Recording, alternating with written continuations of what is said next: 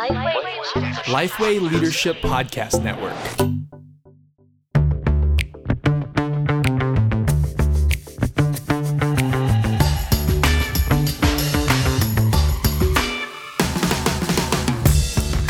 G'day, I'm Scott Sanders. I'm Derek Hanna. Welcome to The One Thing, a podcast designed to give you one solid practical tip for gospel centered ministry every week. Now, Derek, uh, we do do a little bit of banter. Um, some people don't enjoy it. What? Yeah, they don't. They don't. Who? Like just the banter, just generally. Like some people don't enjoy that sort of, you know. Oh, not our banter, you're yeah, just saying- just gentle nudging, just generally. Yeah. Okay. Well, I think you need to make a differentiation here. You're saying banter out there in general. That's right. Not I'm not talking about necessarily our banter. Our banter. banter out there. Yeah. Okay. Well, lucky we're not doing it today. That's correct. That's hmm. exactly what I was. We, I was pausing. I was just putting a pause on the banter. Good. The one thing's brought to you with thanks to the Geneva Push, the Australian Church Planting Network. We're also proudly part of the Lifeway Leadership Podcast Network. But for now, you've pressed play on an episode, a special episode with Richard Coekin from the Co-Mission Network in the United Kingdom. So Richard is the executive director of the Co-Mission Network. Uh, he is the senior pastor of Dundonald Anglican Church uh, in London. He's an author. He is a uh, part of the Planting Collective, which is Acts 29 FIC and Co-Mission Planting Network in London. Married to Sean, five kids. He's just a great guy. Now, this is a bit of a sui generis episode. Unique. unique. Oh my goodness! A unique episode. Derek is going to be interviewing uh, Richard, and so he's flying solo. Yeah, yeah. Here's a little thing about uh, Richard. He spent seven years, six, Six years in Townsville. in Townsville. Yeah. that's right. Went Dad to was an College. engineer. Yeah, yeah. There you go. So anyway, yeah. So I got have the privilege of catching up with Richard after he'd come and done something for Geneva here on resilience and evangelism, and so we had a chat through some of the things that he mentioned there. Welcome to the One Thing. We have a special edition today. We have Richard Coekin joining us. Welcome, Richard. Thank you. It's good to have you. We've um, enjoyed the morning with you at a conference around resilience and evangelism. But you're in Australia for a little while. What are you doing while you're here? I'm mainly doing a house party for uh, Church by the Bridge uh, over the weekend on uh, Jonah, but I've also got some uh, MT&D training for uh, clergy pastors on Monday, and a couple of conferences today and tomorrow for Geneva Push and for uh, Evangelism New Churches, and the Priscilla and Aquila people, and a radio, radio interview, I think. So just uh, a number of things, and I brought my daughter with me as well, just to Lovely. come and see this beautiful country. What does she think? She wants to come and live here. She's only been here two days. it's the depths of winter, and we got burnt on the beach yesterday. So uh, I'm not feeling very sorry for you all, to be honest. Um, now you you're working in London. Uh, you're an author. You're the senior pastor of, of Dundonald. Uh, you're also the direct executive director of Co-Mission, Yeah. and so you and you're involved more widely as well in the UK in a number of areas. Uh, as you you're seeing the gospel climate in the UK and the challenges for gospel workers, what are you seeing as the key parts and the key challenges for them? well, in many ways, many of the challenges haven't changed. They're the same in every generation, and uh, the challenges of our own personal sin and uh, lack of compassion for people and love for Jesus, those things are, are true in every generation. But I'm, I think anybody coming from London or the UK would say that dealing with the uh, emergent ideology of personal autonomy that's familiar in the non-American, well, in the American West as well, uh, throughout the West, you know, this whole um, that whatever that the culture is becoming more and more febrile in uh, opposition to Christian morality, particularly on issues of sex and gender and uh, same-sex marriage and so on. And uh, there are others who'll speak. People like Sam Allberry speak very eloquently about the culture that that uh, we're now facing evangelistically, and it's quite hostile to Christian things, in particular the idea that whatever feels like it's liberating uh, from the suppression of traditional values, anything that uh, feels that is bringing equality, uh, however sinful something is, that uh, we should be supporting that. So it's, it's really challenging uh, the idea of a creator who's designed us, to whom we're accountable, and saying we create ourselves. And uh, you know, the gospel is reaching into that culture and, and there's hostility towards Christian morality. As your how long have you been involved in Christian ministry for? Uh, well, I'm 158 now, so um, So You- you thirty years, get thirty years paid paid ministry. 30 years paid ministry. Okay. Uh, so in that 30 years, which and you've seen a significant amount of both joy, I suspect, but also conflict and suffering in that time. What are the places that that the what are the hardest things you've faced, and where have they come from? Outside the church, inside personal life, where's it been?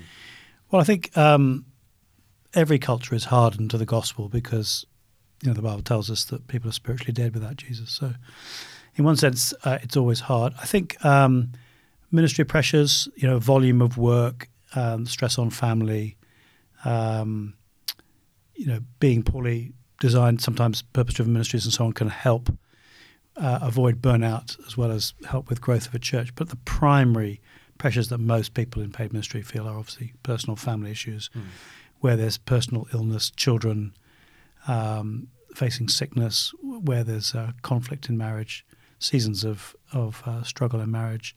Those are always hard for every minister, and uh, we really need to support each other in our teams through those periods.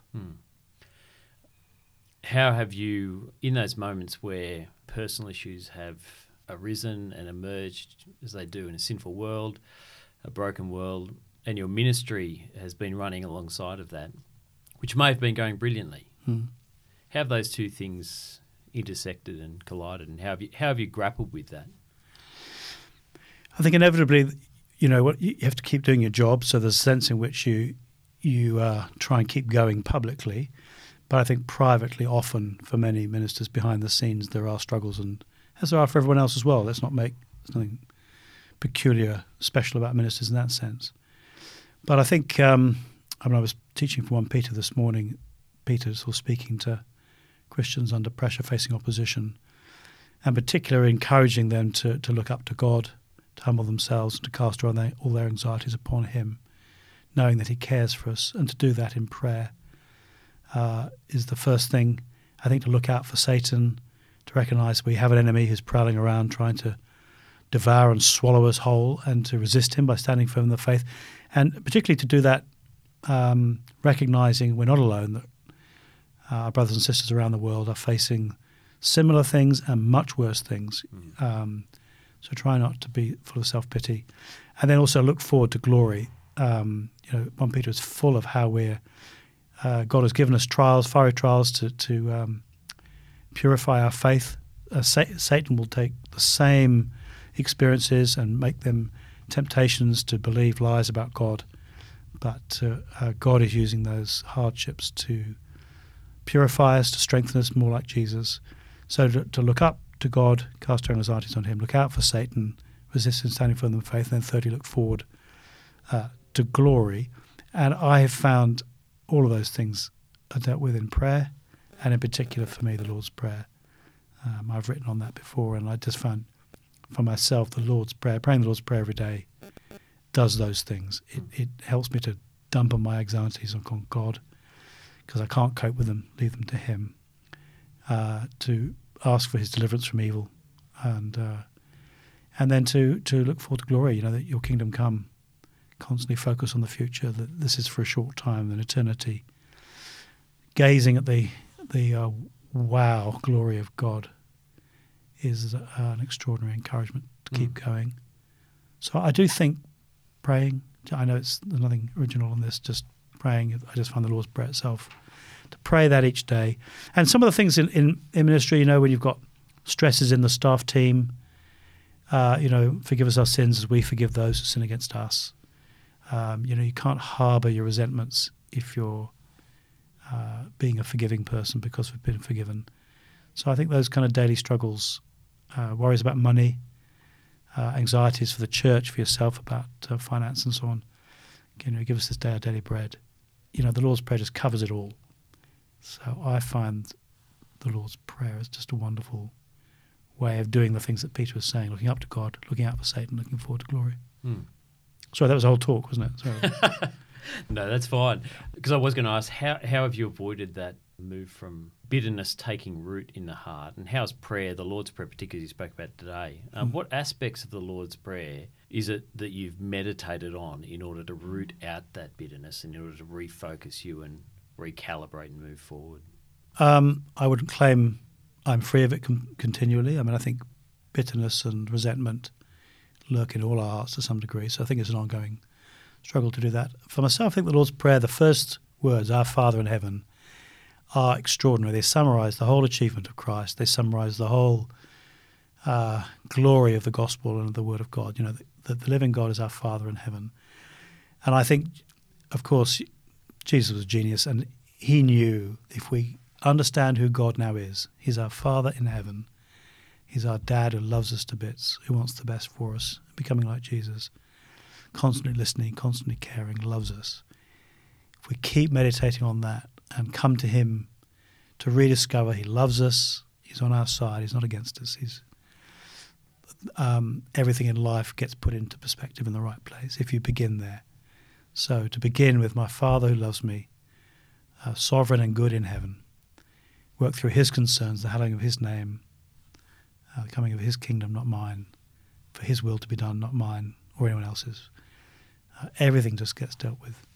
And then to our own concerns for, for daily health and food, uh, to understand his word, to teach it to others, forgiveness for our sins, um, and then uh, uh, to rescue us from evil. And I do think in ministry, you know, we recognise we have an enemy, and to recognise that the Lord can lead us through and out of that evil. Um, yeah, I find the Lord's Prayer puts everything right. Mm. Jesus knew what he was talking about, as usual. He does. Yeah. Uh, as you've watched young leaders move through the system of merging co-mission and beyond, um, are you seeing there is less resilience in people who are coming through and leaders who are coming through? Or are you finding that there's greater pressures which mean even the same kind of resilience will eventually wear away? What are you seeing a change in generations there? I don't know. I mean, my generation, um, I get the impression people say that the younger people are a bit less tough, you know, snowflake millennials kind of language. Although I suspect that every generation of 50 and 60 year olds has said that about 20 year olds. Um, and it may be that a generation that's been raised on approval uh, will find criticism um, particularly difficult to cope with. But having said that, the quality of the young leaders coming through, um, I mean, certainly the young preachers that I'm hearing are streets ahead of where I was at their age. I think I think uh, many of them are much more grown up. Uh, I think teenagers are carrying much bigger burdens, much more grown up, much more thoughtful and careful about decisions. There's an integrity too to the new generation. You know, I was brought up with a whole kind of power struggle approach the 80s and 90s, and I think there's a great integrity in young people today, mm. and they're looking for integrity and honesty rather than power and success. That's a generalization. Mm. Um, and I think some of the young leaders coming through are, are, really terrific in their godliness, their love of Jesus, their love of God's word.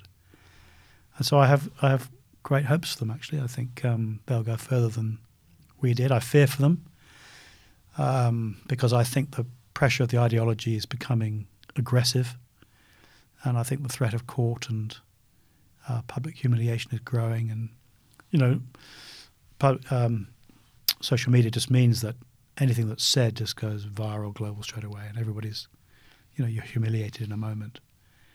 Um, and I think some of us need to lead on that. You know, we're very good at preaching to our congregations about making a stand and taking the costs of being a Christian publicly. And uh, certainly in London, lots of Pentecostal uh, people are losing their jobs f- for their stand. And I think as Christian minister, we need to prepare to do the same, lead by example, and people will always respect integrity. So uh, no, I'm not negative about the new next generation, but I do think the pressure is will become more aggressive.